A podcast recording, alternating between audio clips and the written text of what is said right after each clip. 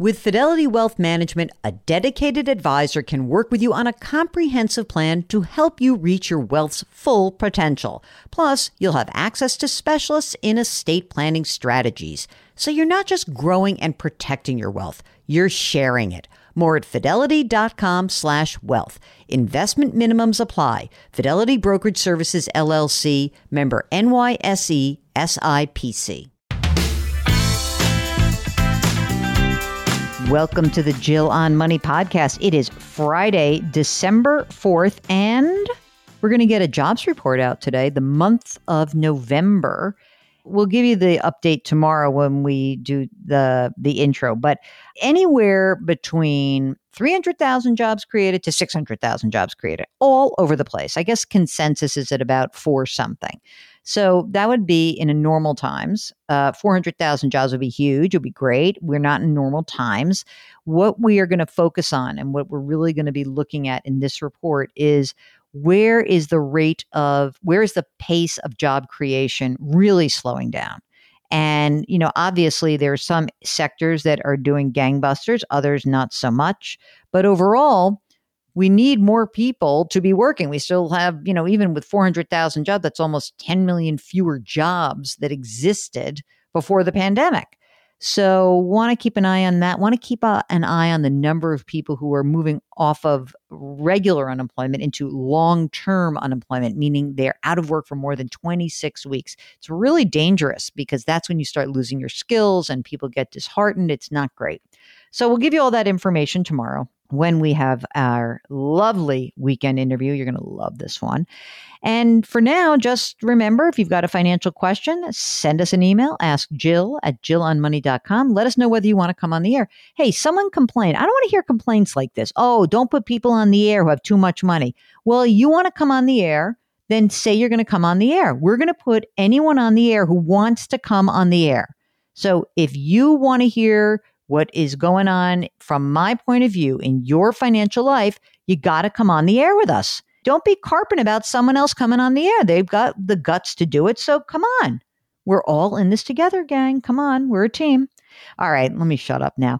Nick writes Hi, Jill. My husband and I have been fans of yours for several years. We love, love, love your show. We also bought your book. Yeah. And enjoyed reading it. Thank you for all that you do. It's not entirely relevant for our question for today, but as background, we're both in our late 30s.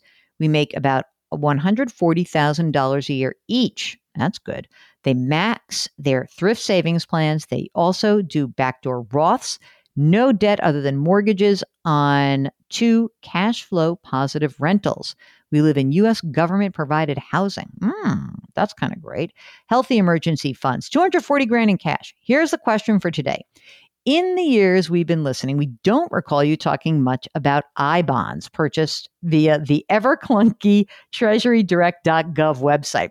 Do you recommend them or against them for any reason? It seems like they're a good option for an emergency savings money, given that rates of return, at least for inflation, are running about two times the 0.6% that we're getting on our high yield. We realize the limitations. Well, this is what you're realizing. This is why I don't talk about them that much, that they're $10,000 per year cap and there's waiting periods and the clunky website. Did you mention that? Yes. You know, it's it's not missing something. I can't stand dealing with treasurydirect.gov. Um, I really can't. I, for all the great websites that are out there from the federal government, chief among them irs.gov, I just find this like a, a pain in the ass to deal with. So I don't like it. If you're, you know, generally speaking, if you're worried about inflation, you can buy TIPS, Treasury Inflation Protected Securities. So, I mean, it's not a bad thing. It's just not ideal. So there's no downside for you guys. Thank you for writing, though. Very happy. Glenda writes I'm single, 59. I've got 60 grand in the bank. I've got a full time job that I plan on staying at for another 10 years. Uh, Glenda makes $70,000 a year. I own a home. I'm renting right now. My house payment is $1,400 a month and I'm renting it for $2,400 a month. And I live with my daughter and only pay her $1,000 a month. Mm, that's called an arbitrage, my friends. House is going to be paid off in five years. I hope to be renting it until it's paid off and then sell it for 500 grand. I don't know how to manage all this money for retirement. Oh, Glenda, you sound like you probably will need a financial advisor. It could be a certified financial planner. It could be a CPA who's got some expertise. You're probably going to need someone. You're going to go to let's make a letsmakeaplan.org, try that out. And that's a place where you can find some people. You can also check out NAPFA, N-A-P-F-A dot org. That's a good place to find a fee only planner. So yeah, honestly, it sounds like that's going to be a little overwhelming. So you want someone on your side doing the planning work, pay the price. It's not going to be cheap, but do it. Okay. Okay. Here is a question from Joe who says, Thanks for the great podcast and advice. I'm 45 years old and single, no kids, except one fur baby. I hope that there's a picture. About seven years ago, I paid off the home that I live in by taking out money from my 401k and paying the penalties for it. I regretted taking the money. Hmm. I'm very conservative financially. I wanted to have peace of mind that if I lost my job, I would not lose my home. I work as a pharmacist for a large chain. It used to be secure, but I haven't had a raise in four years. Holy smokes. And many other workers have had actual decreases in pay due to restructuring. I've also heard of crazy conspiracies of people's debt potentially being canceled under a Biden administration, which I doubt would happen. Would you think it would be a good idea for me to take the home I have paid off with a current value of $440,000 in Colorado and get a fixed rate mortgage on it, leaving 20% down, right? So refinancing essentially, creating a mortgage and then investing the rest in an index fund or a taxable in a taxable brokerage account since the rates on mortgages are so low and I'm only 45. Okay. Some other numbers. High FICO score makes about 119 grand a year. Oh my god. Cost of living is about 30 grand a year. Got 365 grand in retirement 401k, another 139 in a Roth 401k, bunch of money, bunch of money, bunch of money. You know, why do you you don't have to go all in as uh, you know, so so the best thing would be, yes, a 30-year fixed rate is definitely the best. You don't have to do it with you know leveraging so much because I, I'm what I'm hearing through the words that you've written is that you are conservative. And if you are conservative, then I'm wondering why not just maybe do, you could do 50% and have that money and add it to your whole portfolio. Maybe you don't need to do the whole 80%. I think that there's there's something here it probably will help you. It, it seems to me you've got a good chunk of money in um, savings already, but certainly that money, the additional money, could be helpful. So you still have to balance that same question, which is, you know, your your fear. I don't want you to do this all over again. So you kind of, if you're going to do it, you're going to have to pinky swear. Okay. The the better way to do it would be to sell and do something else and go find something cheaper. But I mean, that's really the only way He's got a big gain in the house. He bought the house for 275 grand 7 years ago. It's 440 grand. There's not a tax implication to getting a mortgage on a paid off home. It is just a real question of like how do you that's a cash out refi. You can take as much money as you want. You know, right now, if it's worth uh, 440 grand, you could get $220,000 out and do whatever you want with it. You can't have a, there's no tax benefit for you to do that. You cannot deduct the mortgage interest and invest it but you know it's it's an interesting idea.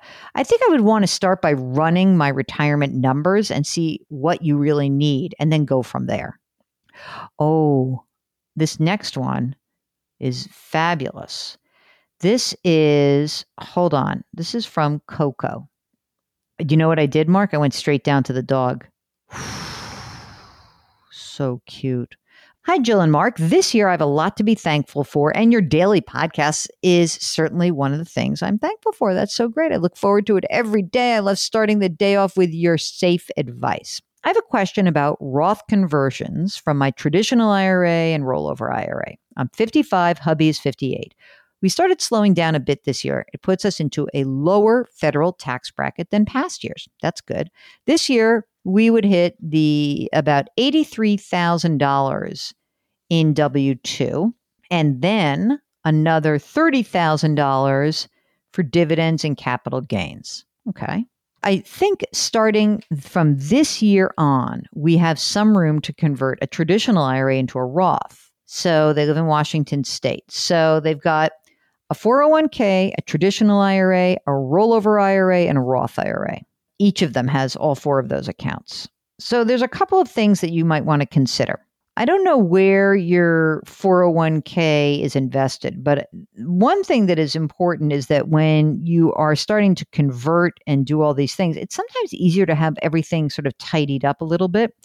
I don't know, maybe you'd want to combine these accounts just to have one IRA. I'm not sure if you want to preserve the need to put that money into your current 401ks. So, yeah, I mean, I love the idea of doing a conversion. You do have some room because the tax bracket is going, you know, kind of brings you 24%, will keep you at uh, under 300 grand, 22%, you have to keep it to under 172 grand. So you could start doing it. So here are the questions. Does it matter which bucket I start converting, my traditional versus a, uh, a rollover? It doesn't really matter. I, although, again, I would say that it would be nicer if you had just one IRA account each, but that's just me. We contributed to a traditional IRA. We didn't get any tax benefits over the last five years. Do I need to factor that in? You contributed to a traditional IRA, so you did a non deductible IRA. Where's that in this calculation? I don't see that. Yes, you have to factor that in. That's going to float around and cause you problems. You've got to figure out how to make sure that that is separated. We've contributed to a Roth IRA this year. Does it matter at all when we convert? No. Since we're getting close to 59 and a half years of age, five year rule doesn't seem to apply. Correct? No, that's not correct. The five year rule always applies. Okay. It is true that the more you can convert to a Roth, the better off you will be because you have better control of your tax situation. You can reduce your required minimum distributions. The question that is, as written here from Coco, is should I aim to convert as much as I can before getting to required minimum distributions? Yes, that is true. Yes, you should. But I don't think you're going to get there because you have this old IRA. You got a lot of money, you got like a million bucks so you do the best you can. But I think your idea is correct. I think you're going to have to be just be careful that this non-deductible IRA is accounted for somewhere because it's not exactly a Roth IRA. So you got to be careful with this and that we try to really consolidate these accounts. I'm sort of thinking that I don't know, maybe your 401k is lousy, but if it's a good 401k, I would wonder if maybe you take your rollover and you put it into your existing 401k, same with your husband, and then you guys just work hard on converting the traditional IRAs. I don't know, something to think about. And here's another one, last one year end Roth conversion. This is from Anonymous Anonymous, which is uh, two names, Anonymous and last name Anonymous, who is an avid fan of the podcast. And Anonymous says, It's part of my daily morning routine. I want your opinion on a recommendation from our financial advisor. Here's the information I'm 57, my wife is 56. I plan to retire at age 60. My wife may retire at 59 and a half, but most likely she's going to work full or more likely part time beyond that. I make 130,000. She makes 100,000. 66,000 this year being as she started in the second quarter. I received a bonus of $18,000 this year. She is currently collecting a pension, woo, 48 grand a year with 3% cola. We have 2.3 million bucks in retirement accounts. 127,000 in Roth and 400,000 in rollovers. When I retire, I will have the option of a lump sum of $560,000 or an annuity. She's currently maxing 401k. I plan to start next year. I have a 15 grand in HSA. We have $56,000 in a high yield savings account, 40,000 in regular checking, monthly expenses $9,000. Okay, advisor recommending we max out Roth conversions this year while remaining in the 24% marginal tax bracket. He's estimating a tax of $29,000 on the conversion. He will work with our CPA to confirm. He suggests tapping into our cash accounts to pay the tax due. He's also considering whether my wife should stop her 401k contributions in the future in order to pay the taxes of these future conversions. I'm a big proponent of paying taxes now in order to reduce taxes later when we have to start taking RMDs. What is your opinion on this recommendation? I'm all in. I'm in. It's this, it's I love this idea. And I think that many of you are kind of getting onto this bandwagon of converting.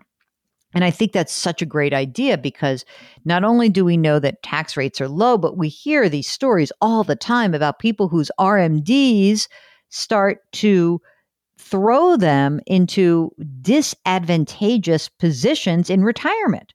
So I love the idea. I wholeheartedly um, will endorse it. And if you have a question yourself about your own Roth or Roth conversions or how to manage the process, be sure to send us an email. It's askjill at JillOnMoney.com.